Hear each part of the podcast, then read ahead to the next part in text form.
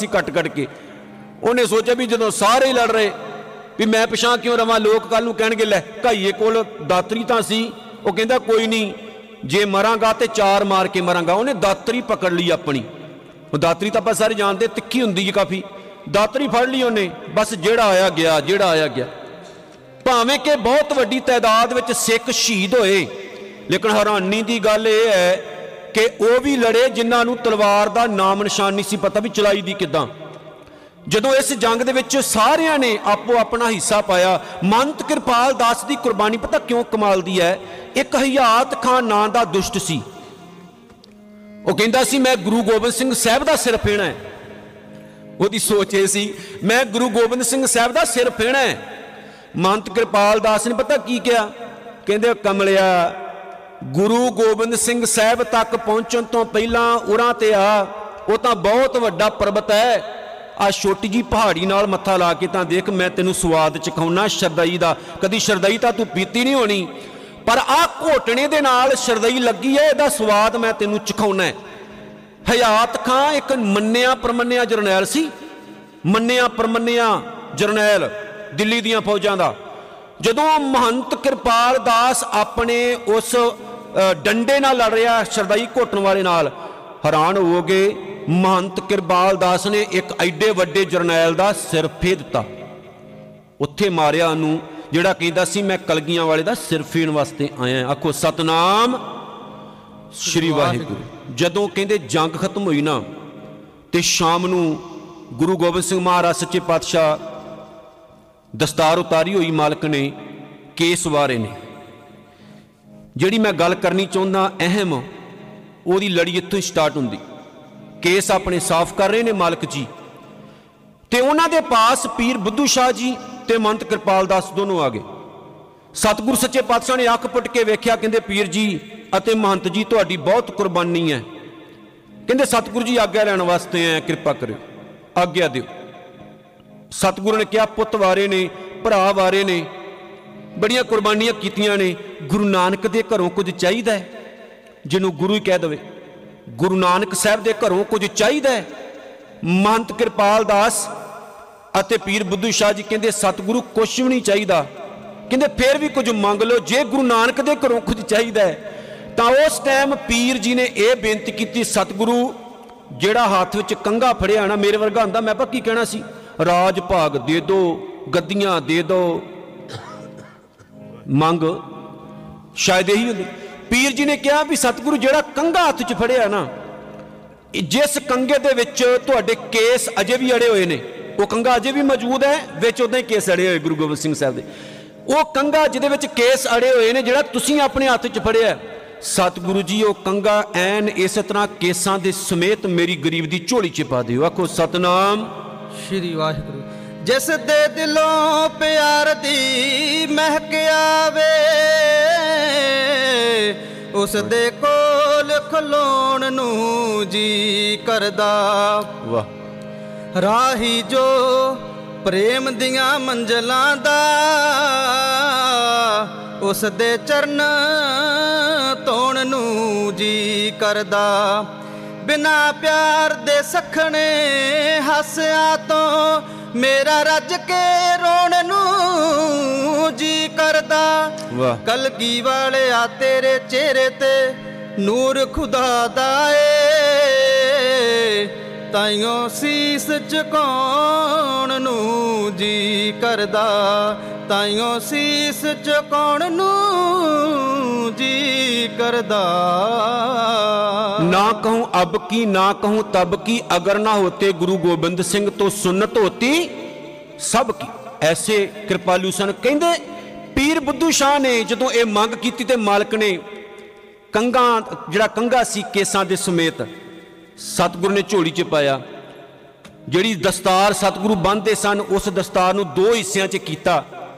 ਇੱਕ ਦਸਤਾਰ ਦਾ ਟੋਟਾ ਪੀਰ ਬੁੱਧੂ ਸ਼ਾਹ, ਇੱਕ ਮੰਤ ਕਿਰਪਾਲ ਦਾਸ ਨੂੰ ਦਿੱਤਾ। ਨਾਲ ਦੀ ਨਾਲ ਪੀਰ ਬੁੱਧੂ ਸ਼ਾਹ ਨੂੰ ਸਤਿਗੁਰੂ ਨੇ ਹੋਰ ਵੀ ਬਹੁਤ ਸਾਰੀਆਂ ਬਖਸ਼ਿਸ਼ਾਂ ਕੀਤੀਆਂ। ਇੱਕ ਹੁਕਮਨਾਮਾ ਲਿਖ ਕੇ ਦਿੱਤਾ ਕਿ ਇਹਨਾਂ ਦੀ ਜਿਹੜੀ ਸਾਡੇ ਉੱਤੇ ਇੱਕ ਸ- ਗੁਰੂ ਨਾਨਕ ਸਾਹਿਬ ਸੱਚੇ ਪਾਤਸ਼ਾਹ ਦੇ ਘਰ ਦੇ ਉੱਤੇ, ਇਹਨਾਂ ਦਾ ਵੀ ਇੱਕ ਬਹੁਤ ਵੱਡਾ ਅਹਿਸਾਨ ਹੈ। ਖਾਲਸਾ ਜੀਓ, ਕਦੇ ਪੀਰ ਬੁੱਧੂ ਸ਼ਾਹ ਦੇ ਪਰਿਵਾਰ ਨੂੰ ਨਾ ਭੁੱਲਿਓ। ਸੱਚ ਜਾਣਿਓ, ਜਦੋਂ ਪੀਰ ਬੁੱਧੂ ਸ਼ਾਹ ਨੂੰ ਦੁਸ਼ਟ ਉਸਮਾਨ ਖਾਨ ਨੇ ਜੰਗਲ ਦੇ ਵਿੱਚ ਲਿਜਾ ਕੇ ਬਹੁਤ ਹੀ ਭਿਆਨਕ ਤਰੀਕੇ ਨਾਲ ਉਹਨਾਂ ਨੂੰ ਇਸ ਲਈ ਸ਼ਹੀਦ ਕਰ ਦਿੱਤਾ ਸੀ ਕਿ ਤੁਸੀਂ ਗੁਰੂ ਗੋਬਿੰਦ ਸਿੰਘ ਮਹਾਰਾਜ ਦਾ ਸਾਥ ਕਿਉਂ ਦਿੱਤਾ, ਤਾਂ ਉਹਦੇ ਤੋਂ ਬਾਅਦ ਬਾਬਾ ਬੰਦਾ ਸਿੰਘ ਬਹਾਦਰ ਨੇ ਉਸ ਉਸਮਾਨ ਖਾਨ ਨੂੰ ਸ਼ਰੇਆਮ ਫਾਹੇ ਲਾ ਦਿੱਤਾ ਸੀ ਕਿਉਂਕਿ ਜਿਹਦੇ ਉੱਤੇ ਕਲਗੀਆਂ ਵਾਲੇ ਦੀ ਕਿਰਪਾ ਹੋ ਗਈ, ਉਸ ਪਰਿਵਾਰ ਨੂੰ ਛੂਇਆ ਵੀ ਤੂੰ ਕਿਦਾਂ? ਆਖੋ, ਸਤਨਾਮ। ਇਤਿਹਾਸਕਾਰ ਕਹਿੰਦੇ ਨੇ ਕਿ ਪੀਰ ਬੁੱਧੂ ਸ਼ਾਹ ਬਖਸ਼ਿਸ਼ਾਂ ਲੈ ਕੇ ਆਪਣੇ ਘਰ ਗਏ ਨੇ, ਗੁਰੂ ਗੋਬਿੰਦ ਸਿੰਘ ਮਹਾਰਾਜ ਕੋਲੋਂ। ਜਦੋਂ ਗਏ, ਪਤਨੀ ਨੇ ਕਿਹਾ ਵੀ ਕੀ ਲੈ ਕੇ ਆਏ ਹੋ? ਕਿਉਂਕਿ ਪੁੱਤਰ ਕੁਝ ਨਜ਼ਰ ਨਾ ਆਏ, ਭਰਾ ਵੀ ਨਜ਼ਰ ਨਾ ਆਏ। ਆਖਰਕਾਰ ਪੁੱਛਿਆ ਵੀ ਕਿੱਥੇ ਹੈ? ਤਾਂ ਉਹਨਾਂ ਨੇ ਕਿਹਾ ਵੀ ਕਲਗੀਆਂ ਵਾਲੇ ਦੇ ਦਰਬਾਰ ਵਿੱਚ ਛੱਡ ਆਇਆ। ਮਾਂ ਸੀ, ਗੱਲ ਸਮਝ ਲਈ। ਰੋਣ ਲੱਗੀ, ਕਹਿੰਦੇ, ਰੋਈ ਨਾ, ਉਹ ਅਮਰ ਹੋਏ ਨੇ, ਕਲਗੀਆਂ ਵਾਲੇ ਦੇ ਦਰਬਾਰ ਵਿੱਚ ਚਲੇ ਗਏ ਨੇ। ਤੇ ਕਹਿੰਦੇ ਨੇ ਵੀ ਲੈ ਕੇ ਕੀ ਆਏ ਹੋ ਗੁਰੂ ਕੋਲੋਂ? ਜਦੋਂ ਸਾਹਮਣੇ ਰੱਖਿਆ ਨਾ, ਤਾਂ ਪੀਰ ਬਾਬਾ ਬੁੱਧੂ ਸ਼ਾਹ ਦੀ ਜਿਹੜੀ ਪਤਨੀ ਸੀ ਕਹਿਣ ਲੱਗੀ, ਇਹ ਕੁਝ ਲੈ ਕੇ ਆਏ ਹੋ? ਉਹ ਕਹਿੰਦੇ, ਕਮਲਿਏ, ਮੈਂ ਦੁਨੀਆ ਦੀਆਂ ਬਹੁਤ ਵੱਡੀਆਂ ਬਖਸ਼ਿਸ਼ਾਂ ਲੈ ਕੇ ਆ ਸਕਦਾ ਸੀ, ਹੋਰ ਵੀ ਜਿਨ੍ਹਾਂ ਨੂੰ ਲੋਕ ਮਾਇਕ ਰੂਪ ਵਿੱਚ ਵੇਖਦੇ ਨੇ। ਪਰ ਉਹ ਕੁਝ ਸਮਾਂ ਰਹਿੰਦੀਆਂ, ਖਤਮ ਹੋ ਜਾਣੀਆਂ ਸੀ। ਪਰ ਜਿਹੜੀ ਬਖਸ਼ਿਸ਼ ਮੈਂ ਲੈ ਕੇ ਆਇਆ ਨਾ, ਉਹਨੇ ਕਦੇ ਖਤਮ ਨਹੀਂ ਹੋਣਾ। ਉਹਨੇ ਕਦੇ ਵੀ ਨਹੀਂ ਖਤਮ ਹੋਣਾ। ਇਸ ਲਈ ਕਿਹਾ ਜਾਂਦਾ ਹੈ, ਨਾਸਰੋ ਮਨਸੂਰ ਗੁਰੂ ਗੋਬਿੰਦ ਸਿੰਘ, ਏਜ਼ ਦੀ ਮਨਜੂਰ ਗੁਰੂ ਗੋਬਿੰਦ ਸਿੰਘ, ਹੱਕ ਹੱਕ ਆਗਾ ਗੁਰੂ ਗੋਬਿੰਦ ਸਿੰਘ, ਹੱਕ ਹੱਕ ਅੰਦੇਸ ਗੁਰੂ ਗੋਬਿੰਦ ਸਿੰਘ, ਬਾਦਸ਼ਾਹ ਦਰਵੇਸ਼ ਗੁਰੂ ਗੋਬਿੰਦ ਸਿੰਘ। ਉਹਦੇ ਤੋਂ ਵੱਡਾ ਕੋਈ ਹੈ? ਪੀਰ ਬੁੱਧੂ ਸ਼ਾਹ, ਜਿਨ੍ਹਾਂ ਦਾ ਰਿਸ਼ਤੇ ਦੇ ਵਿੱਚੋਂ ਸਾਰਾ ਲੱਗਦਾ ਸੀ ਸੈਦ ਖਾਂ ਜਿਹਦੀ ਗੱਲ ਮੈਂ ਵਿਸ਼ੇਸ਼ ਤੌਰ ਤੇ ਕਰਨ ਲੱਗਾ ਔਰ ਇਹ ਲੜੀ ਨੂੰ ਤੁਹਾਡੇ ਨਾਲ ਜੋੜਿਆ ਹੈ। ਉਹ ਦਿੱਲੀ ਦਰਬਾਰ ਤੋਂ ਇੱਕ ਬਹੁਤ ਵੱਡੀ ਫੌਜ ਲੈ ਕੇ ਆਇਆ। ਸੈਦ ਖਾਂ ਬੜਾ ਵੱਡਾ ਮੰਨਿਆ ਪਰਮੰਨਿਆ ਜਰਨੈਲ ਸੀ। ਲੇਕਿਨ ਗੁਰੂ ਗੋਬਿੰਦ ਸਿੰਘ ਮਹਾਰਾਜ ਦੇ ਇਲਾਹੀ ਨੂਰ ਬਾਰੇ ਜਾਣਦਾ ਨਹੀਂ ਸੀ। ਲੇਕਿਨ ਰਿਸ਼ਤੇ ਦੇ ਵਿੱਚੋਂ ਪੀਰ ਬੁੱਧੂ ਸ਼ਾਹ ਦਾ ਸਾਲਾ ਵੀ ਲੱਗਦਾ ਸੀ। ਔਰ ਬੜੀ ਵੱਡੀ ਇੱਕ ਫੌਜ ਲੈ ਕੇ ਤੁਰਿਆ ਦਿੱਲੀ ਤੋਂ, ਕਿਉਂਕਿ ਦਿੱਲੀ ਤੱਕ ਖਬਰਾਂ ਪਹੁੰਚ ਗਈਆਂ ਸੀ ਕਿ ਗੁਰੂ ਗੋਬਿੰਦ ਸਿੰਘ ਮਹਾਰਾਜ ਕੋਈ ਵੱਖਰਾ ਦੇਸ਼ ਕਾਇਮ ਕਰ ਰਹੇ ਨੇ। ਆਉਣ ਵਾਲੇ ਸਮੇਂ ਦੇ ਵਿੱਚ ਇਹ ਦਿੱਲੀ ਦਾ ਤਖਤ ਵੀ ਮਾਰ ਲੈਣਗੇ, ਜਦ ਕਿ ਸਤਿਗੁਰੂ ਦਾ ਐਸਾ ਕੋਈ ਇਰਾਦਾ ਹੈ ਹੀ ਨਹੀਂ ਸੀ। ਮਜਲੂਮਾਂ ਨਾਲ ਖੜਨ ਵਾਲੇ ਸਨ, ਸਭਨਾਂ ਨੂੰ ਪਿਆਰ ਕਰਨ ਵਾਲੇ ਸਨ। ਉਹ ਕਹਿੰਦੇ ਸੀ, ਧੀਆਂ ਭੈਣਾਂ ਦੀ ਇੱਜ਼ਤ ਕਰਿਆ ਕਰੋ, ਮਾੜੀ ਨਿਗਾਹ ਨਾਲ ਨਾ ਵੇਖਿਆ ਕਰੋ, ਕਿਸੇ ਤੇ ਜ਼ੁਲਮ ਨਾ ਕਰਿਆ ਕਰੋ। ਕਿਉਂ ਕਰਦੇ ਹੋ? ਜੀਓ ਤੇ ਜਿਉਣ ਦਿਓ। ਕਿੰਨਾ ਪਿਆਰਾ ਸੰਦੇਸ਼ ਹੀ ਮਾਲਕ ਦਾ। ਜੀਓ ਤੇ ਜਿਉਣ ਦਿਓ, ਪਰ ਇਹ ਉਹ ਲੋਕਾਂ ਨੂੰ ਹਜਮ ਨਹੀਂ ਸੀ ਹੁੰਦਾ। ਗੁਰੂ ਗੋਬਿੰਦ ਸਿੰਘ ਮਹਾਰਾਜ ਸੱਚੇ ਪਾਤਸ਼ਾਹ ਨੂੰ ਖਤਮ ਕਰਨ ਦੇ ਲਈ, ਆਨੰਦਪੁਰ ਸਾਹਿਬ ਨੂੰ ਉਜਾੜਨ ਦੇ ਲਈ ਸੈਦ ਖਾਂ ਤੁਰਿਆ। ਬੜੀ ਵੱਡੀ ਫੌਜ, ਜਿਸ ਟਾਈਮ ਇੰਨੀ ਵੱਡੀ ਫੌਜ ਲੈ ਕੇ ਤੁਰਿਆ, ਉਸ ਟਾਈਮ ਜਦੋਂ ਆਨੰਦਪੁਰ ਸਾਹਿਬ ਵਿੱਚ ਆਪਾਂ ਦੇਖਦੇ ਆ ਤੇ ਸਿਰਫ 500 ਸਿੰਘ ਮੌਜੂਦ ਸਨ, ਜਦ ਕਿ ਇਹ ਹਜ਼ਾਰਾਂ ਦੀ ਫੌਜ ਲੈ ਕੇ ਤੁਰਿਆ ਸੀ। ਰਸਤੇ ਦੇ ਵਿੱਚ ਜਦੋਂ ਆਨੰਦਪੁਰ ਨੂੰ ਜਾਣਾ ਸੀ ਇਹਨੇ, ਰਸਤੇ ਵਿੱਚ ਸੈਦ ਖਾਂ ਆਪਣੀਆਂ ਫੌਜਾਂ ਦੇ ਸਮੇਤ ਸਡੌਰੇ ਠਹਿਰ ਗਿਆ। ਪੀਰ ਬੁੱਧੂ ਸ਼ਾਹ ਦੇ ਪਾਸ ਰਾਤ ਰੁਕਿਆ। ਉਹਨੇ ਨਾ ਆਪਣੀ ਭੈਣ ਦੇ ਕੋਲੋਂ ਗੁਰੂ ਗੋਬਿੰਦ ਸਿੰਘ ਸਾਹਿਬ ਦੀਆਂ ਸਿਫਤਾਂ ਸੁਣੀਆਂ। ਪੀਰ ਬੁੱਧੂ ਸ਼ਾਹ ਦੇ ਪਾਸੋਂ ਉਹਨੇ ਗੁਰੂ ਗੋਬਿੰਦ ਸਿੰਘ ਮਹਾਰਾਜ ਦੀਆਂ ਅਜ਼ਮਤ ਕਹਾਣੀਆਂ ਸੁਣੀਆਂ। ਉਹਨਾਂ ਦਾ ਇਲਾਹੀ ਨੂਰ ਉਹਦੀਆਂ ਅੱਖਾਂ ਦੇ ਸਾਹਮਣੇ ਘੁਲਣ ਲੱਗ- ਜਿਹੜਾ ਸੀ ਉਹ ਘੁੰਮਣ ਲੱਗਾ। ਉਹਨੇ ਵੇਖਿਆ ਉਹ ਤਾਂ ਨਿਰਭਉ ਨਿਰਵੈਰ ਹੈ। ਸਭਨਾਂ ਨੂੰ ਪਿਆਰ ਕਰਨ ਵਾਲੇ ਹੈ। ਉਹਨਾਂ ਦੀ ਨਿਗਾਹ ਵਿੱਚ ਕੋਈ ਹਿੰਦੂ ਨਹੀਂ, ਮੁਸਲਮਾਨ ਨਹੀਂ, ਸਿੱਖ, ਸਾਰੇ ਇੱਕ ਬਰਾਬਰ ਹੈ। ਉਹ ਤਾਂ ਕੁਝ ਐਸਾ ਕਰਦੇ ਨਹੀਂ ਜਿਹਦੇ ਕਰਕੇ ਕਿਸੇ ਨੂੰ ਤਕਲੀਫ ਹੋਵੇ। ਫਿਰ ਗੁਰੂ ਗੋਬਿੰਦ ਸਿੰਘ ਮਹਾਰਾਜ ਨੂੰ ਮਾਰਨ ਵਾਸਤੇ ਮੈਂ ਜਾ ਰਿਹਾ ਆਨੰਦਪੁਰ ਉਜਾੜਨ ਵਾਸਤੇ ਜਾ ਰਿਹਾ, ਮਜਬੂਰ ਵੀ ਸੀ, ਕਹਿੰਦਾ ਜਾਣਾ ਵੀ ਹੈ ਔਰ ਮੈਂ ਵੇਖਾਂਗਾ ਵੀ ਇੱਕ ਵਾਰ। ਪਿਆਰਿਓ, ਜਿਸ ਟਾਈਮ ਉਹਨੇ ਹਮਲਾ ਕੀਤਾ ਨਾ ਆਨੰਦਪੁਰ ਸਾਹਿਬ ਦੇ ਉੱਤੇ, ਇਹ ਵੀ ਸੁ- ਸੁਣ ਲਿਓ। ਸਮਝਾਇਆ ਗਿਆ, ਬੁਝਾਇਆ ਗਿਆ, ਕਹਿੰਦਾ ਜਾਣਾ ਵੀ ਹੈ। ਜਦੋਂ ਆਨੰਦਪੁਰ ਸਾਹਿਬ ਦੇ ਉੱਤੇ ਹਮਲਾ ਕੀਤਾ ਗਿਆ, ਤਾਂ ਆਨੰਦਪੁਰ ਸਾਹਿਬ ਦੇ ਵਿੱਚ ਜਿਹੜੇ 500 ਸਿੰਘ ਮੌਜੂਦ ਸਨ ਕਲਗੀਆਂ ਵਾਲੇ ਸੱਚੇ ਪਾਤਸ਼ਾਹ ਦੇ ਨਾਲ, ਉਹਨਾਂ 500 ਸਿੰਘਾਂ ਦੇ ਵਿੱਚ ਦੋ ਮੁਸਲਮਾਨ ਨਾਮੀ ਜਰਨੈਲ ਸੀ। ਸੁਣਿਓ, ਇੱਕ ਸੈਦ ਬੇਗ, ਇੱਕ ਮੈਮੂ ਖਾਨ। ਜਦੋਂ ਉਹ ਦੋਨੋਂ ਜਰਨੈਲ ਆਪਣੇ ਹੀ ਇੱਕ ਧਰਮੀ ਭਰਾ ਦੇ ਨਾਲ ਲੜ ਰਹੇ ਨੇ, ਤੇ ਗੁਰੂ ਗੋਬਿੰਦ ਸਿੰਘ ਮਹਾਰਾਜ ਵੀ ਤਲਵਾਰ ਚਲਾ ਰਹੇ ਨੇ ਸੈਦ ਖਾਨ ਨੇ ਕੀ ਵੇਖਿਆ? ਸੈਦ ਬੇਗ ਸ਼ਹੀਦੀ ਪਾ ਗਿਆ। ਵੇਖੋ, ਲੜਦਾ ਹੋਇਆ ਮੈਮੂ ਖਾਨ ਵੀ ਸ਼ਹੀਦੀ ਪਾ ਗਿਆ। ਦੋ ਮੁਸਲਮਾਨ ਜਰਨੈਲ ਗੁਰੂ ਗੋਬਿੰਦ ਸਿੰਘ ਮਹਾਰਾਜ ਦੇ ਚਰਨਾਂ ਤੋਂ ਆਪਣਾ ਖੂਨ ਡੋਲ ਗਏ। ਸੈਦ ਬੇਗ ਦੀ ਨਾ, ਮਾਫ ਕਰਨਾ, ਸੈਦ ਖਾਨ ਦੀ ਜਿਹੜੀ ਤਲਵਾਰ ਸੀ ਨਾ, ਡਿੱਗ ਗਈ। ਬੜੀ ਵੱਡੀ ਗੱਲ ਸੀ, ਏਡਾ ਵੱਡਾ ਯੋਧਾ ਹੋਵੇ, ਜਰਨੈਲ ਹੋਵੇ, ਉਹਦੀ ਤਲਵਾਰ ਡਿੱਗ ਜਾਏ, ਉਹਦੀ ਤਲਵਾਰ ਡਿੱਗ ਗਈ।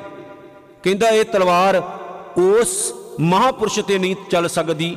ਜਿਹਦੀਆਂ ਅੱਖਾਂ ਦੇ ਵਿੱਚ ਪਿਆਰ ਹੈ, ਜਿਹੜਾ ਨਿਰਭਉ, ਨਿਰਵੈਰ ਹੈ, ਜਿਹੜਾ ਲੜ ਰਿਹਾ ਹੈ, ਲੇਕਿਨ ਇਸ ਤਰ੍ਹਾਂ ਨਹੀਂ ਲੜ ਰਿਹਾ ਕਿ ਉਹਦੇ ਮਨ 'ਚ ਕੋਈ ਨਫ਼ਰਤ ਹੈ, ਕੋਈ ਗੁੱਸਾ ਹੈ, ਕੋਈ ਈਰਖਾ। ਉਹ ਤਾਂ ਇਦਾਂ ਲੜ ਰਿਹਾ ਜਿਵੇਂ ਕਿਸੇ ਨੂੰ ਸਮਝਾ ਰਿਹਾ ਹੋਵੇ, ਬੁਝਾ ਰਿਹਾ ਹੋਵੇ, ਕਾਕਾ ਐਦਾਂ ਨਹੀਂ ਐਦਾਂ ਕਰੀਦਾ ਆਪਾਂ ਬੱਚੇ ਨੂੰ ਚਪੇੜ ਮਾਰਦੇ ਨਾ, ਕੱਸ ਕੇ, ਕਈ ਵਾਰੀ। ਐਦਾਂ ਨਹੀਂ ਐਦਾਂ ਕਰੀਦਾ ਹੁੰਦਾ। ਉਹ ਤਾਂ ਐਦਾਂ ਜਿਵੇਂ ਲਾਡ ਨਾਲ ਸਮਝਾ ਰਿਹਾ ਹੋਵੇ ਐਦਾਂ ਨਹੀਂ ਐਦਾਂ ਕਰੀਦਾ ਹੈ। ਉਹਨੇ ਆਪਣੀ ਤਲਵਾਰ ਸੁੱਟੀ, ਤਲਵਾਰ ਸੁੱਟ ਕੇ ਉੱਥੋਂ ਭੱਜ ਗਿਆ, ਲੇਕਿਨ ਉਹਨੇ ਗਲਤ ਕੰਮ ਕਰਨ ਦੇ ਲਈ ਜਿਹੜੀ ਉਹਦੀ ਜ਼ਮੀਰ ਸੀ ਨਾ, ਉਹਨੇ ਉਹਦਾ ਸਾਥ ਨਹੀਂ ਦਿੱਤਾ। ਭਾਵੇਂ ਕਿ ਉਹ ਉੱਥੇ ਨਹੀਂ ਠਹਿਰਿਆ, ਨੱਠ ਚੁੱਕਾ ਸੀ ਉਹ। ਪਰ ਫੇਰ ਵੀ ਵੇਖੋ, ਗੁਰੂ ਗੋਬਿੰਦ ਸਿੰਘ ਮਹਾਰਾਜ ਸੱਚੇ ਪਾਤਸ਼ਾਹ ਦੇ ਦਰਸ਼ਨ ਕਰਨ ਦੇ ਨਾਲ ਉਹਦੇ ਅੰਦਰ ਦੀ ਜਿਹੜੀ ਤਬੀਅਤ ਸੀ, ਉਹ ਬਿਲਕੁਲ ਹੀ ਉਲਟ ਹੋ ਗਈ। ਕਹਿੰਦਾ, ਨਹੀਂ, ਇਹ ਤਾਂ ਮਹਾਂਪੁਰਸ਼ ਹੈ, ਇਹਦੇ ਉੱਤੇ ਮੈਂ ਹਮਲਾ ਕਰਨ ਲੱਗਾ। ਚੰਗਾ ਲੱਗਦਾ ਮੈਨੂੰ ਮੁਹੰਮਦ ਸਾਹਿਬ ਕਦੇ ਮਾਫ ਨਹੀਂ ਕਰਨਗੇ। ਪਿਆਰਿਓ ਜਿਸ ਗੁਰੂ ਦਾ ਦਿਨ ਮਨਾ ਰਹੇ ਆ ਗੁਰੂ ਗੋਬਿੰਦ ਸਿੰਘ ਮਹਾਰਾਜ ਦਾ ਇਸ ਤਰ੍ਹਾਂ ਦਾ ਜੀਵਨ ਸੀ।